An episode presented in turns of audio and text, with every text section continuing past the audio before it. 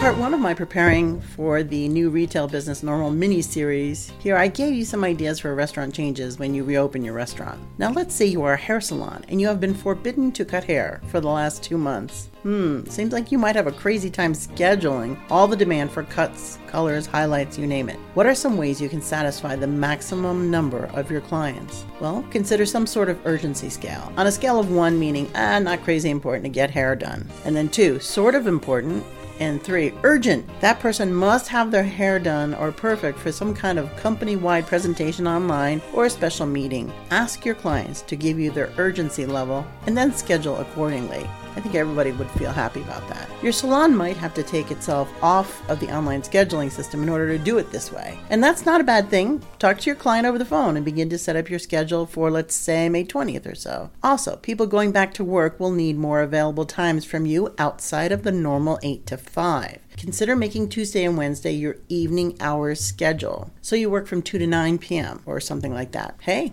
you're a hairdresser. You can do it as you see fit right? Accommodating your clients to meet their needs is a sure way to keep them coming back to you and not seeking services from other stylists, okay? Now, you might just say, well, the online schedule is the way to go. It's going to be that way. I don't have time. It's first in, first served. However, think about losing that communication you have with them verbally on the phone. People who schedule online are not always as punctual, they don't always show. But if you have a conversation with your stylist, and she or he knows ahead of time the materials to have on hand for you, you are more likely to keep that appointment, right? So if you feel the need to hire a temporary receptionist to answer the phone, I would do it. They can keep things sorted while you keep your hands on your client's head. Keep working. But let's get rest too. Don't burn ourselves out, right?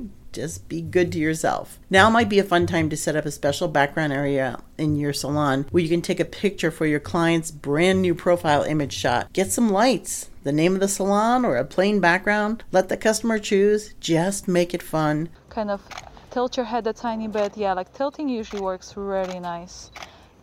Nice.